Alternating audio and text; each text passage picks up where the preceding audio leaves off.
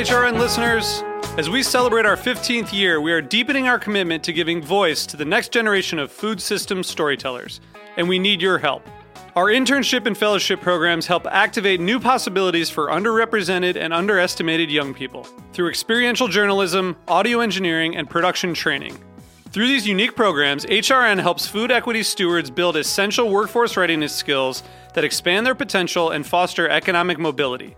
Please consider supporting these critical programs. And with a minimum donation, you can be entered to win a dinner for two at an amazing restaurant in one of eight cities and tickets to a concert at a great venue in one of those cities. We have incredible partners across the country who have donated, as they also share our passion for helping to educate the next generation of food systems storytellers. Check out heritageradionetwork.org slash 15 to donate and enter to win today. That's heritageradionetwork.org slash 15 to donate and enter to win today. And make sure you donate before March 31st. Thank you. Hearst Ranch is a proud sponsor of the Heritage Radio Network. Learn more about Hearst Ranch at HearstRanch.com. I'm HRN's Communications Director Kat Johnson with a preview of this week's episode of Meat and Three, our weekly food news roundup. We decided it's high time we do an episode about Mary Jane. Marijuana, things are happening. That's right. This episode is about pot. We're exploring the rhetoric surrounding legalization in New York's recent gubernatorial primaries. And a cheesemonger turned cannabis consultant shares the tricks of the trade.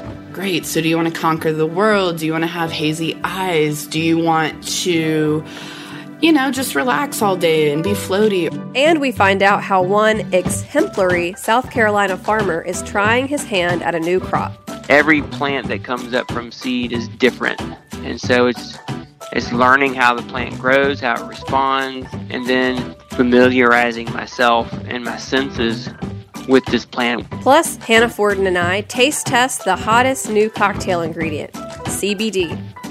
So subscribe to Meat and Three wherever you listen to podcasts and be the first to know when the newest episode of Meat and Three drops.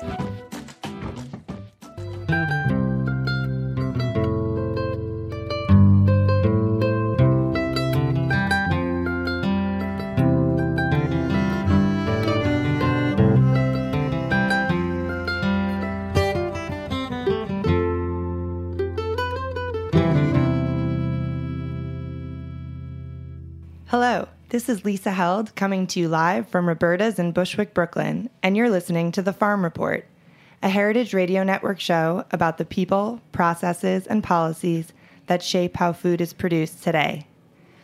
I'm here today with Dave Chapman. Dave, thanks for being here. Thank you, Lisa. I'm glad to be here. Um, so I am really excited to talk to you about um, your work as a farmer and the Real Organic Project and all these things you're working on. Um, I was thinking about our conversation. So the way that you and I met is I interviewed you for a story, um, a feature story on Eater that hasn't actually run yet. Um, but the story is about kind of these disagreements in the organic industry.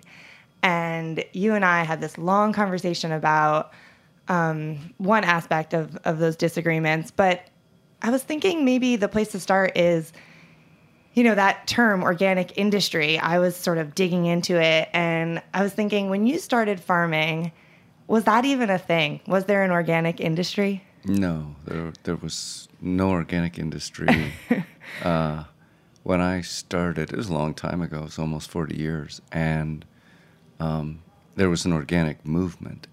And to be honest, that's still how I think of it, although now I recognize there is also an organic industry, but they aren't necessarily the same thing. Right. So tell me about the movement. What what was that? What did that look like for you? Uh, the movement has always been really fun and exciting and just so interesting. Um, when I came to Vermont, I, I was a young guy, and and uh, after doing various jobs, I started to farm, and I started. Uh, I was a true hippie. I actually had a team of oxen that I'd raised and trained. Wow! And did that, you did you have farming experience? Did you grow up on a farm? I actually did grow up on a dairy farm in okay. Pennsylvania, down in Lancaster County. Mm. Um, but I never thought I'd be a farmer.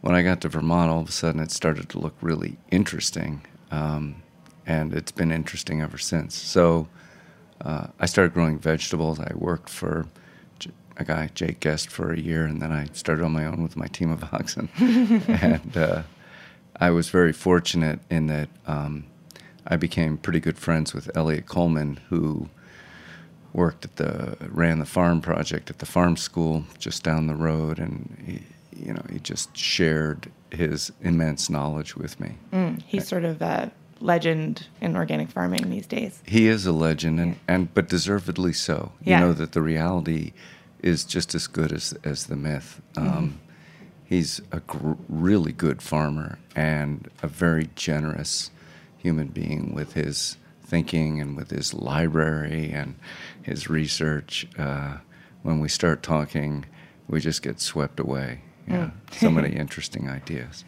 Yeah. And so, and you call it a movement because, you know, I assume you must have sort some sort of philosophical connection to it. What can you explain that a little bit? Sure. Um, I, I think it began as a movement really uh, about the 1930s and 40s. Um, a lot of it was propelled by the writing of somebody named Albert Howard. And uh, he had taken what he learned as an agricultural agent in uh, India and looked at what worked the best there. He was actually there to try and teach them uh, Western farming techniques, and he came away learning more than he taught. And he, he saw that that the farmers who were uh, really uh, preserving the organic matter as a resource, um, composting all the manure and all the agricultural waste and returning that to the land, were having much better outcomes than he was used to seeing. And they're having healthier crops and healthier animals. And he came to believe also people who were part of that system that the people were healthier, that that that the food that was produced in in that biologically active soil was uh, much better for you. And as one soil scientist said to me, the interesting thing is that in the whatever it's been 70 years, 80 years since then, almost all of the soil science has supported Albert Howard's observations. So he didn't have the kind of technology that we have now and didn't have the uh, hundreds of thousands of scientists who've been working on it. But his observations have proven to still be supported by science.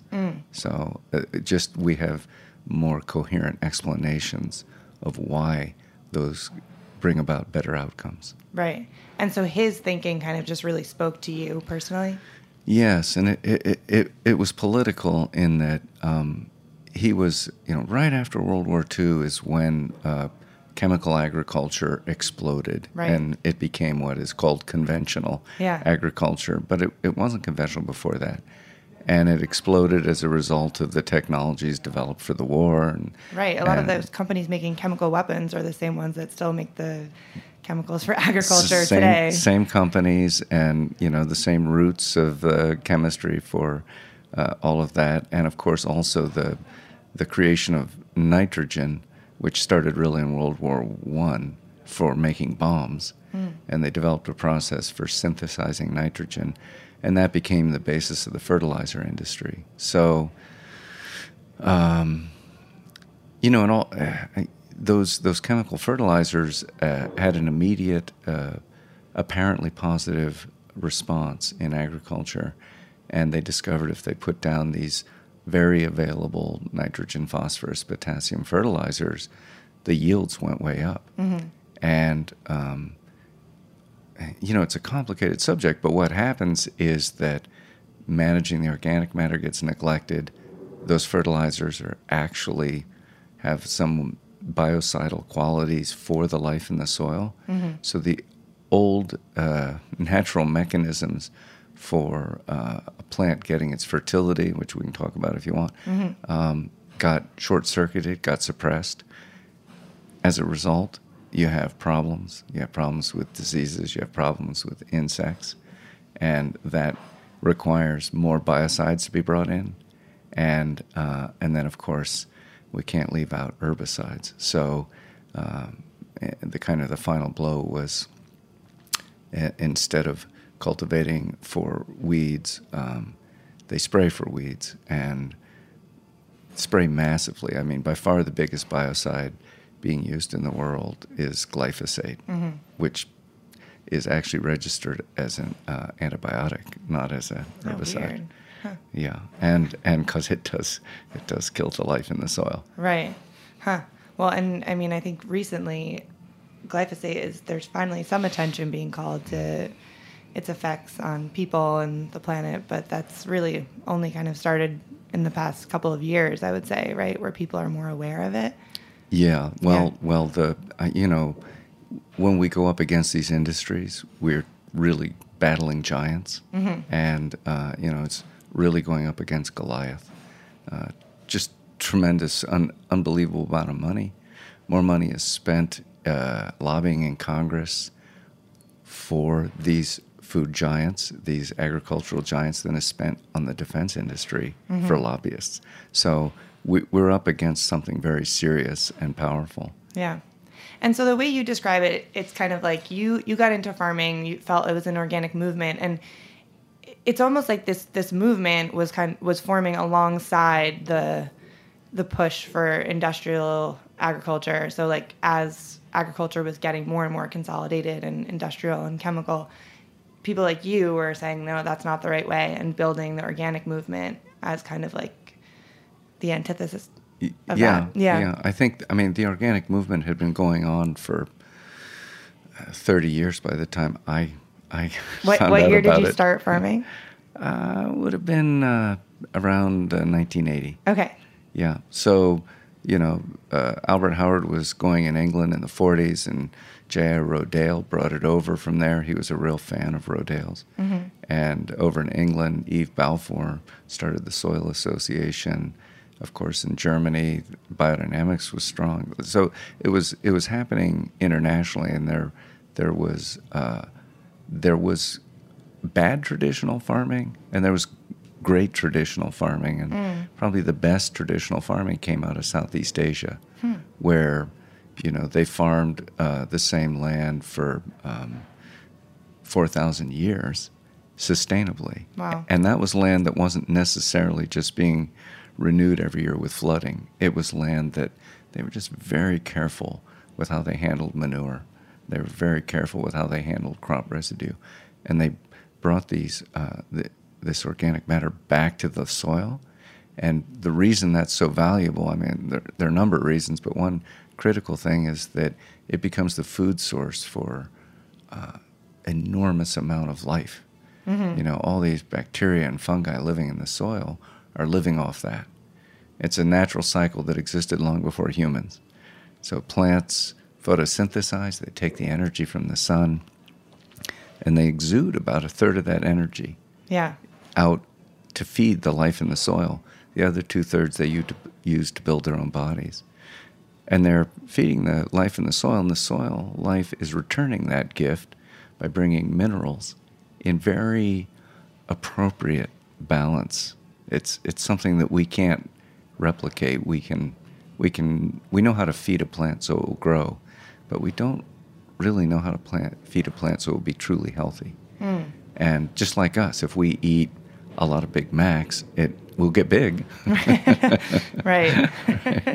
but that isn't shouldn't be mistaken for health. yeah, uh, that that's an interesting uh, metaphor, actually. Um, well, so let's let's talk about soil. I mean, so you, you're starting to get into it already. It's kind of the, the yeah. topic, right? Um, and so you have been involved in this movement, um, a- another sort of movement related to organic in the past uh, few years, right? Um, that is called Keep Soil in Organic. Um, can you talk yeah. a little bit about how that got started? Yeah, so um, back in 2010, uh, I, w- I was completely not involved with any kind. Oh yeah, there was this whole long period where yeah. you were just farming. I just right? farming. I raised my kids. Yeah. And um, and I loved my life very much, and I I was really distant from any kind of movement. Of course, I'd started there, but I just was farming, and this happens when people get into farming. It's a lot of work. The margins are thin, and uh, it really takes people's attention. And that's the reason why it's hard to get farmers really active and involved because they're just busy. But um, I did, and I did know that there had been a, a small debate, a quiet debate in um, the National Organic Program about whether or not to certify uh, hydroponic production. Hydroponic production means that the plant is getting virtually all of its nutrition from a liquid fertilizer feed. Mm-hmm. So when you when you irrigate it, you have blended in nutrients, and it is sort of the epitome of conventional agriculture. One of the soil scientists, Walter Jehne, whom I uh, have studied with and really respect, just calls conventional agriculture hydroponic production, and and because you know in conventional agriculture, they're just feeding the plant. That's the goal. Right. And the, the kind of famous um, slogan of organic agriculture is feed the soil, not the plant. And the idea is if you take care of all that life in the soil, it will take care of the plant. And the outcome will be really positive in terms of health and sustainability. Mm-hmm. So um, it was a debate. Well, if we use a natural fertilizer, if we use fish emulsion or something, and feed a plant with that, and that's how the plant gets all of its nutrition, could we call that organic? And most people in the organic community, most farmers, most of the pioneers all say, no, of course not. Mm-hmm. You know, that's just a substitution for a chemical fertilizer, but it has nothing to do with plugging into that soil ecology that you know, really the complexity is beyond us. We there's so much about it we don't understand, mm-hmm. but we understand enough to know that we should try to work with it and enhance it and protect it and support it, as opposed to replacing it with our hubris. Um, so. This debate happened in 2010. The advisory board to the USDA on organic matters issued a 14 to 1 decision no, hydroponic cannot be called organic. And I thought it was good. That's all done. Mm. And then about. And, sorry, I just yeah. want to quickly just ju- jump in and say, and that I think that decision came down because there's actually a, a line right in the organic standard, um, the federal standard that says like soil health is a um, one of the requirements. Is yes, that correct? Yeah. Yes. Okay. The, the, the, the, whole law is based, I mean, the, the, all the standards are based on the, the law that was passed called the Organic Food Production Act. Right. And, and we'll just call it OFPA, OFPA. So Every, OFPA is very clear about this. Yeah. They, they really, they got it pretty right. You got to say it's pretty impressive mm. um, that the U.S. government actually passed a law that did a pretty good job of defining organic and trying mm. to hmm. protect it. And the National Organic Program was created to protect organic and to ensure that there's transparency. Mm-hmm. And unfortunately, um, the opposite has happened, and especially in the last five years, it's been sort of snowballing due to the enormous amount of money that is now being made in the organic market. Mm-hmm. When I started, I was I was one of the very first farms in Vermont. We had our own little state certification. I think there were 17 farms the first year, and there was no market. Mm. right? Nobody was getting into organic because it, you got rich. Right. It, it was we were building something, and we were excited about it. We believed in it, and uh, we still believe in it nothing has changed about that. Right. What has changed is that the USDA label is coming to represent more and more hydroponic production, and uh, the hydroponic organic growers now being certified claim that they now represent a billion dollars in annual sales wow. of hydroponic tomatoes, berries, lettuce, basil. You know, it's it's a long list. Peppers, mm-hmm. cucumbers, and growing rapidly. Uh, at the rate we're going soon, all the certified organic berries in stores are going to be hydroponic. Right. So, and I, I cut you off. I'm sorry, yeah. but um, so just to make sure people understand exactly how things happen. So uh, initially, they said that hydroponics would not be certified organic, right? And then there was this sort of multi multi year period where people like you were kind of fighting against were um, seeing that things were being certified. Yeah, and- that's exactly Yeah, right. We okay. we suddenly started to see a whole bunch of hydroponic tomatoes from Mexico carrying the USDA seal Mm. and the organic seal. We're like, what's going on? I thought I thought we worked this out. Mm-hmm. And um, so a friend of mine, Davey Miskell, and I reached out. We started a couple petitions. we didn't know how to do anything, but you know, we got some quite well-known people to sign those petitions. Um, so even though I think we had 500 farmers and a thousand civilians signed, but the civilians in, included Michael Pollan and Eliot Coleman and Dan Barber and um, just people who are very prominent in uh, the organic movement or the food movement. And because of that, um, the National Organic Program was about to make a final approval of hydroponic, but they pulled back and they're like, oh, okay, we've got a PR problem here. And, um, and that really started a national and, and ultimately international debate, um, which is still going on. Um, and at the same time the debate was going on, more and more hydroponic stuff was getting certified. Mm-hmm. And uh, I, they set up a task force because that's what you do when you're stalling. is you create a task force and let's study it some more. So I was actually, at first, the task force was going to be limited to hydroponic producers, and there was an outcry, so they put five of us soil types on. Mm. And I was I was one of I was the only soil grower, prof- you know, commercial farmer who was mm. on it. And that met for, I don't know, nine months or something, and came out with a very divided report. All the hydroponic people said hydroponics should be allowed, and all the soil people said it shouldn't be. and, uh, you know, I don't, there was one major thing that was learned by me in that report. I, one wonderful thing is I got, to, I just interviewed a lot of soil scientists. And I said, well, should hydroponic be called organic? And they all said no. And I said, why? And I got such, you know, really interesting answers about the life in the soil and what those processes are. Um, but the other thing that I learned, and it came out just three weeks before the end of the task force, is that Driscoll's berries was growing a lot of hydroponic production.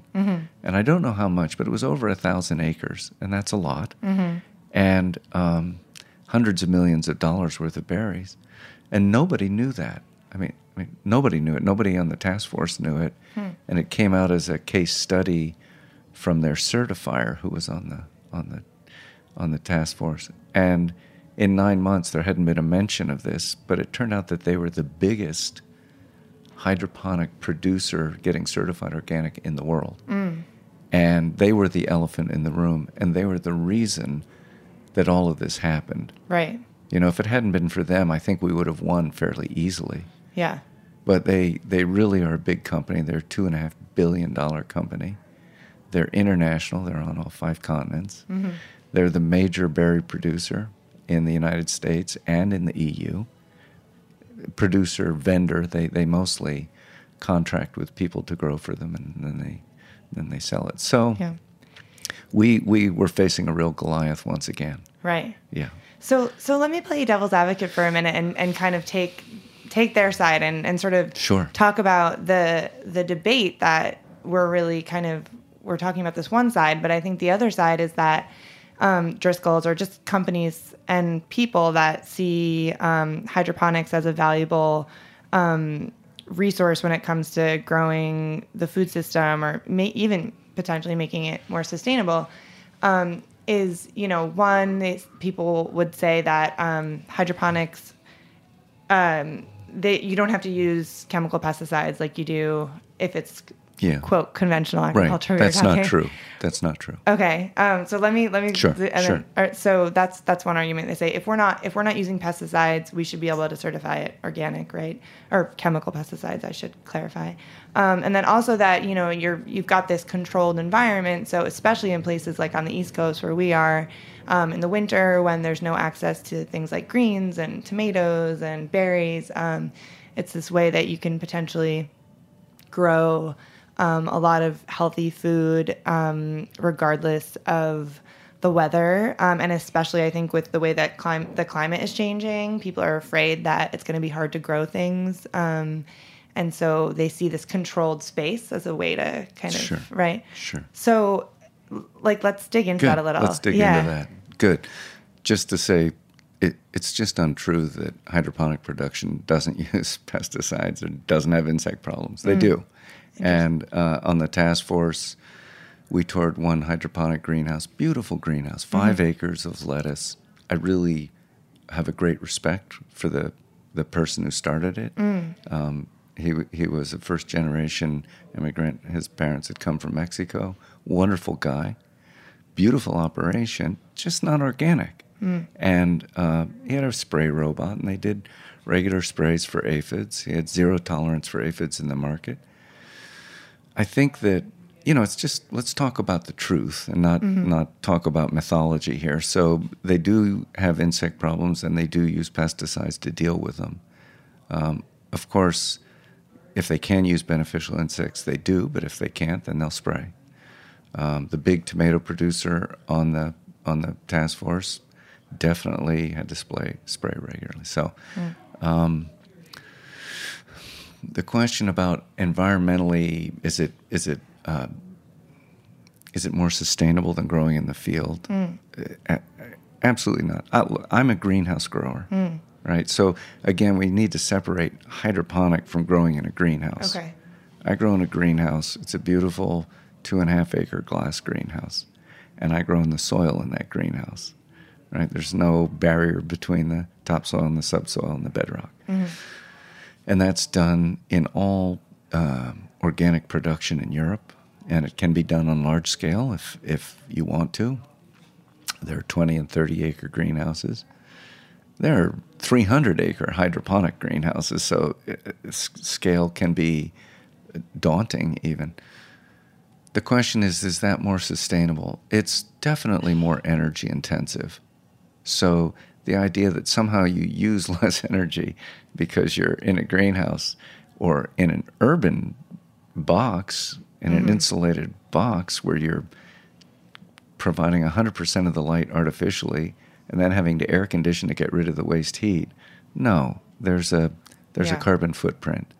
And we might decide that's acceptable or we might not. But again, let's just talk about the truth and be transparent and not not uh, have crazy talk about you know that that it uses less energy. It doesn't. Yeah. All right. It's very productive. right because they can grow a lot more in a, a lot less space Yes, and that's Yeah. true for us in a greenhouse too. It's much more ah. productive than the field, but it's even more productive to be hydroponic. And by productive, we're talking about yield in terms of pounds per acre. right right? But if we look at health per acre, if we look at food quality, I would say it's less productive. And the question of is there a place in the world for hydroponic production? Well, regardless of what you or I say, it's a reality. Um, virtually all greenhouse vegetables in the world uh, and in Europe, all greenhouse vegetables are grown hydroponically. And that's, you know, thousands of acres, thousands of acres of greenhouse vegetables are grown hydroponically. And the reason that they're grown hydroponically, that happened in the last generation, is that they're more productive in terms of pounds per acre. It's a simpler system. They reduced a lot of the complexity. Soil system's very complex. Right. And you have to really actually be pretty uh, skillful working with it in order not to have bad outcomes, in order to have good outcomes. Simple system's easy. It's it's like McDonald's. They've made a simple system. Um, they can train somebody pretty easily to run a McDonald's franchise, but the quality of the food is not great. And I think the same is true of industrial agriculture. And, you know, I think we need to talk about CAFOs as well as hydros. But, Yeah. but uh, in, in hydros, they make a very simple system. They've taken as much complexity out as they can and make it that I open this bag, I pour it in this tank, I, I fe- and I don't mean to make it sound that it's easy. It's still not easy, but it's a lot easier. We have insect problems because our nutrition isn't quite right, and we have a spray for that. Um, so, is the food uh, quality actually better in a healthy soil? Yes, I believe so. It's a little difficult even to test for, although not impossible.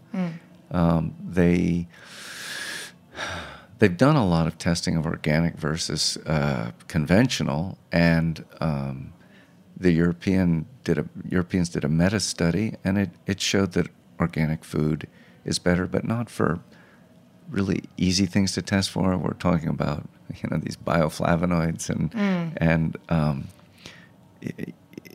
these are the things that make you healthy, and it's it's easy to miss. Some of the things we don't even know what to test for yet Right.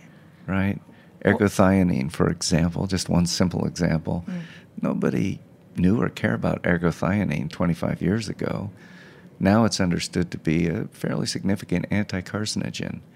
And you only get it in soil production, you don't get any in hydroponic production. Right. What else are we losing? Nobody has any idea. Right.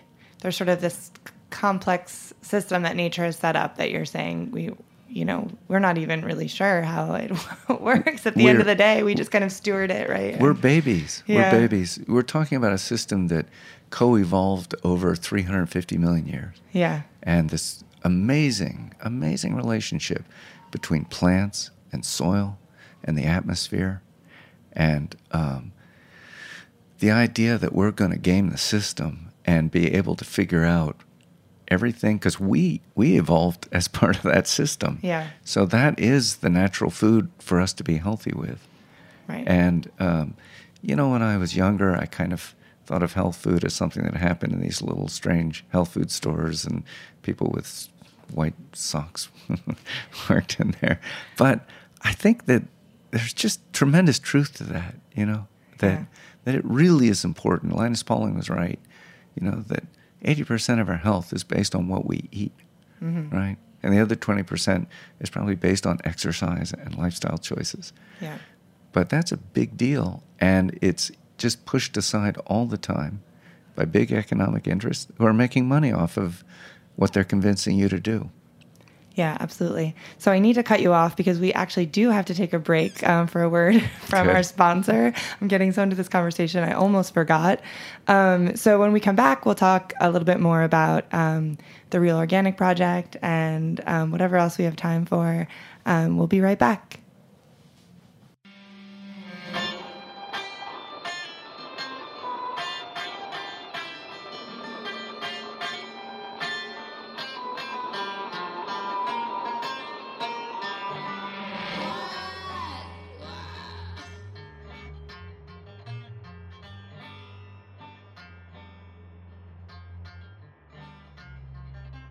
Hearst Ranch is a proud sponsor of the Heritage Radio Network. The Hearst family has been raising cattle on the rich, sustainable native grasslands of California's Central Coast for over 150 years. Piedra Blanca Rancho in San Simeon is the original Hearst Ranch, founded by George Hearst in 1865. George's son was the famous publisher William Randolph Hearst. In addition to being known for building the iconic Hearst Castle, William was, like his father before him, an avid rancher. In his words, I would rather spend a month at the ranch than any place in the world. Thanks to one of the largest land conservation easements in California history, a joint effort with the California Rangeland Trust, the American Land Conservancy, and the state of California, the working landscape at Hearst Ranch will be preserved forever. Learn more about Hearst Ranch at HearstRanch.com. All right, we're back. This is Lisa Held. You're listening to the Farm Report on Heritage Radio. I'm here with Dave Chapman, an organic farmer from Vermont, and we've been talking about soil and um, hydroponics and all kinds of things. Um, one thing that came up before the break that we didn't, we sort of glossed over um, was you mentioned um, CAFOs, these confined animal feeding operations in organic, which I think is most people would hear that and say that doesn't exist in organic. Right. Right. right, um, right. So, so can you talk a little bit about that? So um, when I got drawn into this debate about hydroponic, I my experience had been entirely through the eyes of a Vermont farmer. Mm-hmm. And Vermont Organic Farmers, our certifying agency, is wonderful. They will never certify hydroponic, and they would never certify a CAFO. A CAFO is a CAFO, and that stands for Concentrated Animal Feeding Operation. Oh, I said confined. I did too, but but but the USDA defines that as a concentrated animal Okay. feeding operation, and I had no awareness that this was something that was encroaching in organic. I barely had awareness that it was something that had become sort of it's becoming a norm in American agriculture, and um, very quickly, uh, small farms are being pushed out. I'm talking conventional farms now are being pushed out. Small dairy farmers are going out of business right now, massively in this country, Yeah. and they're being replaced by these CAFOs. And the CAFOs are um, just like hydroponics; they're more uh, economically viable because um, they don't um, have to pay for the unintended consequences right? They're not paying for the pollution that they're creating. They're not paying for the health problems that they're creating. So they don't have to fence. They don't have to have pasture land. They don't have to move the cattle in and out. They just park them, park them in the in the barn in the warehouse, and bring the food to them. And this is not how uh, a cow evolved to be healthy. So they don't. They aren't healthy. They they have maybe a three year lifespan, and then it's off to the slaughterhouse, and um, it's a tough life. It's a even tougher life for a chicken or a, a pig that grows in a hog CAFO. So what I discovered as I got into this debate is it, it was worse than I thought, and um, CAFOs are being certified as organic now. Um, the, in dairy, the biggest the biggest dairy producer in the country is a company called Aurora, and uh, Washington Post did a searing expose on the Colorado Aurora, but they've got some in Texas as well, and they're building more. So even at the same time that family farms are being pushed out of business, they, they just can't afford to um, stay in business at the price they're getting paid for the milk. Companies like Aurora are building more dairies. And, you know, uh, the six remaining organic dairies that I know of in Texas are all CAFOs. And there might be some little family farm I don't know about, and I mm-hmm. apologize to them. But the, the six that are reported are all CAFOs.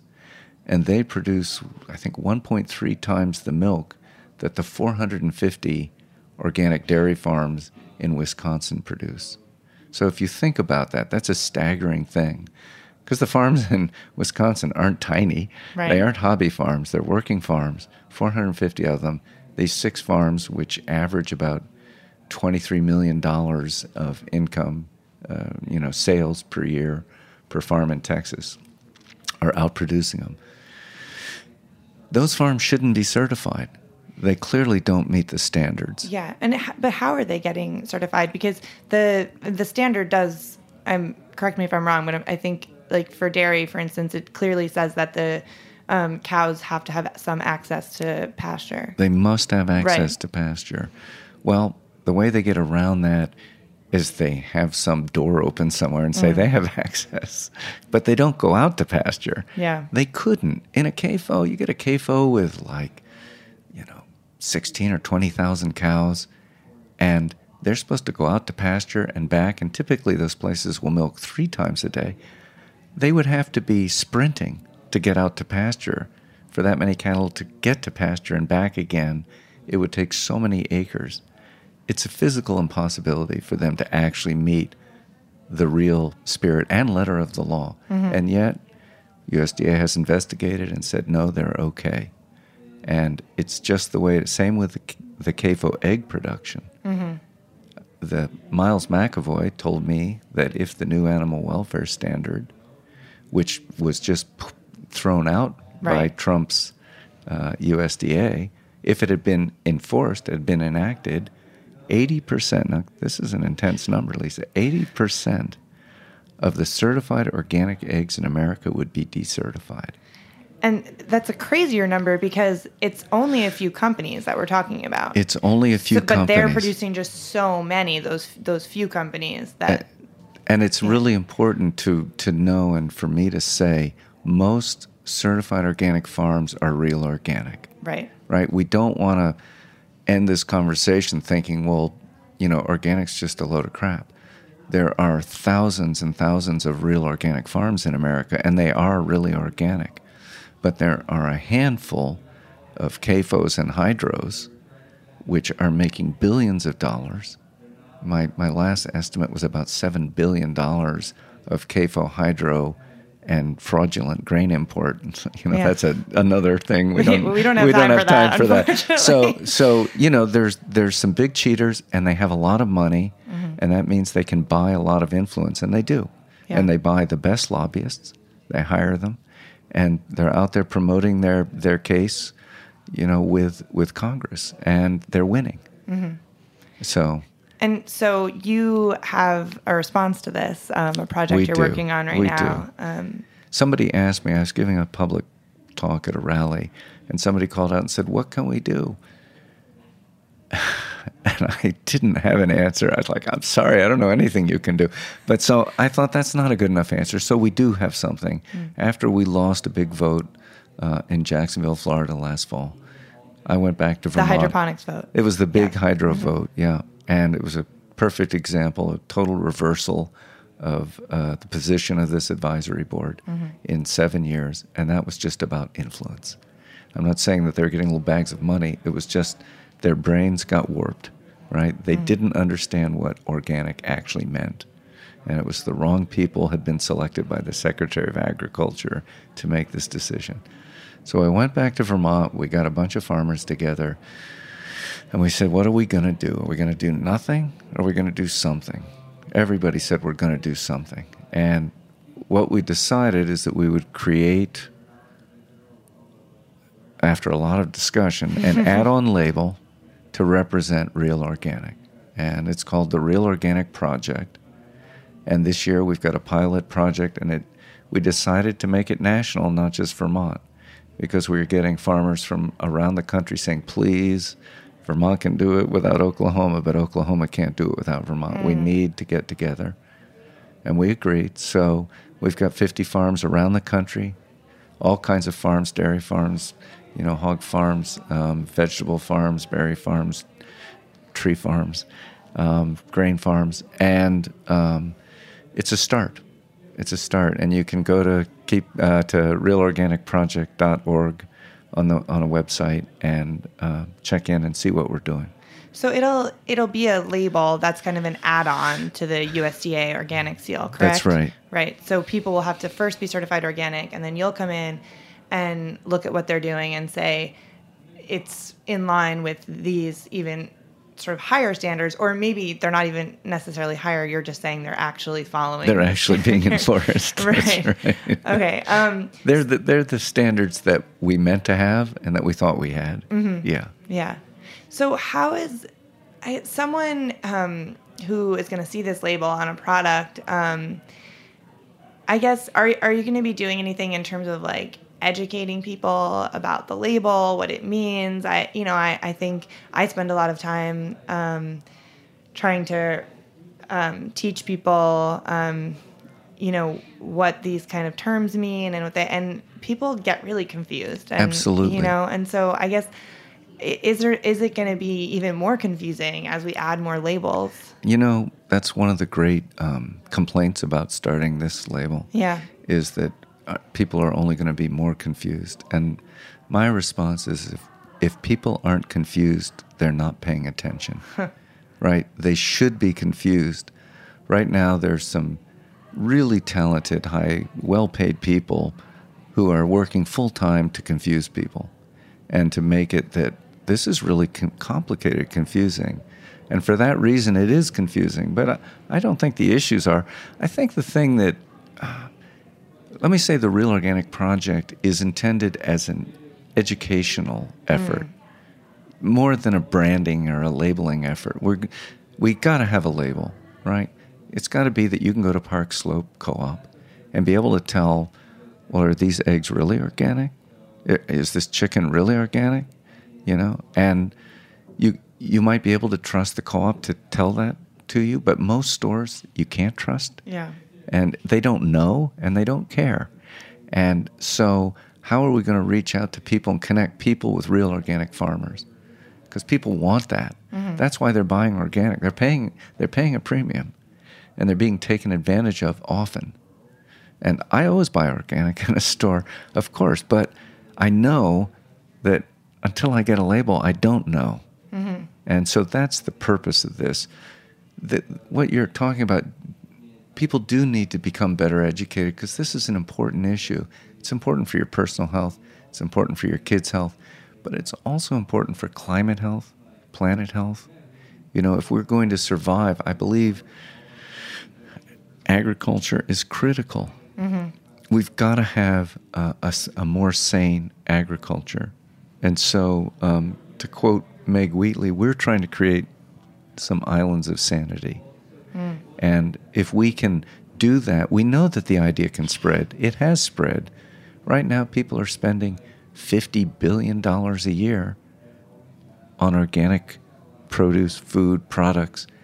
That's because they care. They, you know, mm-hmm. people are getting the idea, and it's growing rapidly. It's just that right now there are large sharks in the water taking advantage of people mm. and feeding on their really positive impulses. So, um, the the purpose of the Real Organic Project is to create greater transparency and greater integrity, so people can get what they want to get. Yeah. And I, I really I feel like this whole time we've been kind of hitting on little little um, notes about money and um, the economics of, of farming and you know that would to really get into it we'd have to have a whole other episode but you know we sort of talking about these big companies that are creating these systems that um, you believe are not sustainable and are just to kind of um, make as much money as possible as quickly as possible. And then on the other side, we have these small farmers who are doing things um, right, right from from your perspective. And I guess uh, one thing I've been thinking about through this conversation is a lot of farmers are, especially the small ones, are struggling right now. Right, they're Yeah. really struggling to make. Um, even make ends meet. I mean, I talk to farmers who are, you know, working in the fields and they're not even making minimum wage. They're organic, they're doing CSA, they're doing all these things like the quote unquote right way, and they're not making a living at it. Um, so I guess I'm, I'm, I'm wondering from you, like, is it possible to, for farmers to make a really good living doing things the right way? Um, Well, yes, I, I, that was a long question, no, but I, I, I think sort it's, of wrestling I think it's possible. It's a big issue, and and this is something that we all face. I want to say a couple things. One Yeah. is not all large companies are bad. Of course. I mean, I think uh, Patagonia and Dr. Bronner's are just two companies, Nature's Path, that that um, have really put tremendous energy into actually helping to build a sane food system. So, to name that, I agree that um, most good farming is going to come from smaller family farms, and whether they can stay in business is is up to us. Everybody. I like David Bronner once said, everybody is a farmer, and your plate is your farm, mm. and your fork is your pitchfork, and what you put on that plate will decide how food is grown in this country. So it does require a fairly high level of awareness, and that awareness is growing. People are becoming more sophisticated, and they're getting the connections between how the food is grown, what it means politically, what it means economically. You know, I think that, that the conversation, as complex as it is, is is is improving. The conversation is getting better. Mm. What you're doing on the show is part of that conversation. What I'm doing here talking is part of that conversation. We all have power. If everybody who shopped at Whole Foods walked in and said, Are these tomatoes hydroponic? Are they grown in the soil? If everybody did that in New York in one day, mm. th- the whole the whole system changes, I promise you. Yeah. If 50 people went into every supermarket in America and said, Are these tomatoes grown hydroponically? Are they grown in the soil? We win overnight, mm. right? If everybody went in and said, Are these eggs from a CAFO or did these chickens actually go outside every day? Mm-hmm. They won't know the answer. They won't. But if 50 people ask them, they're going to start finding out in a hurry. Yeah. So we have power. It's we're not aware of that power, and it's hard to organize that power. Mm-hmm. And that's why we have these conversations so that people become a little more aware and a little more concerned, a little more involved. Yeah. And as they do that, the economics shift. One thing that Michael Pollan said is, you know, we we can't afford cheap food. it's a beautiful line Yeah. right? Because we're paying for it. There's no free ride here. It's it's if everybody who works at Driscoll's has to be on food stamps in order to, you know, feed their families, and they work hard, mm-hmm. right? Something is wrong with that. And who's paying for the food stamps? We are. Right. So are we? Is the food actually that cheap? I think not. No, and we're paying for it in, you know, dealing with natural disasters. That That's are, right. The flooding, the you know, all, all of that, and we're paying for it in the climate change, Mm-hmm. and paying for it in whether our kids will have a world to live in. Mm-hmm. So, uh, healthcare, my God, you know, we spend so much on healthcare, and yet uh, we don't have better health. Right. You know, so is it, it, it's hard because these things we you know we have a culture in which just give me the bottom line. Yeah. And the trouble is, the bottom line, the real bottom line, is much more complicated than that. But so we, we have to finish up, but I, the last thing I want to ask you is are you optimistic about the state of the food system? Or the future of the food system? I'm I'm hopeful. I'm not sure I'm optimistic, but uh, you know what I believe is that we can all change our islands of sanity. We can we can create our choices, um, and good good things do spread as well as bad things. So you know, there's the the good wolf and the bad wolf, and the question is, which wolf are you going to feed? right. And so we need to feed the good wolf. All right. On that note, I think we're going to uh, finish up. Thank you so much for being here, Dave. I really appreciate it. Thank you, Lisa. It was a pleasure. Thank you all so much for listening to the Farm Report on Heritage Radio Network. If you enjoyed the conversation, please subscribe to the podcast, rate it, and share it. We'll see you next week.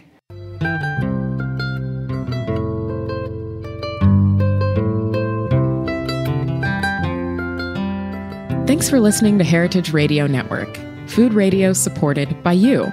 For our freshest content and to hear about exclusive events, subscribe to our newsletter.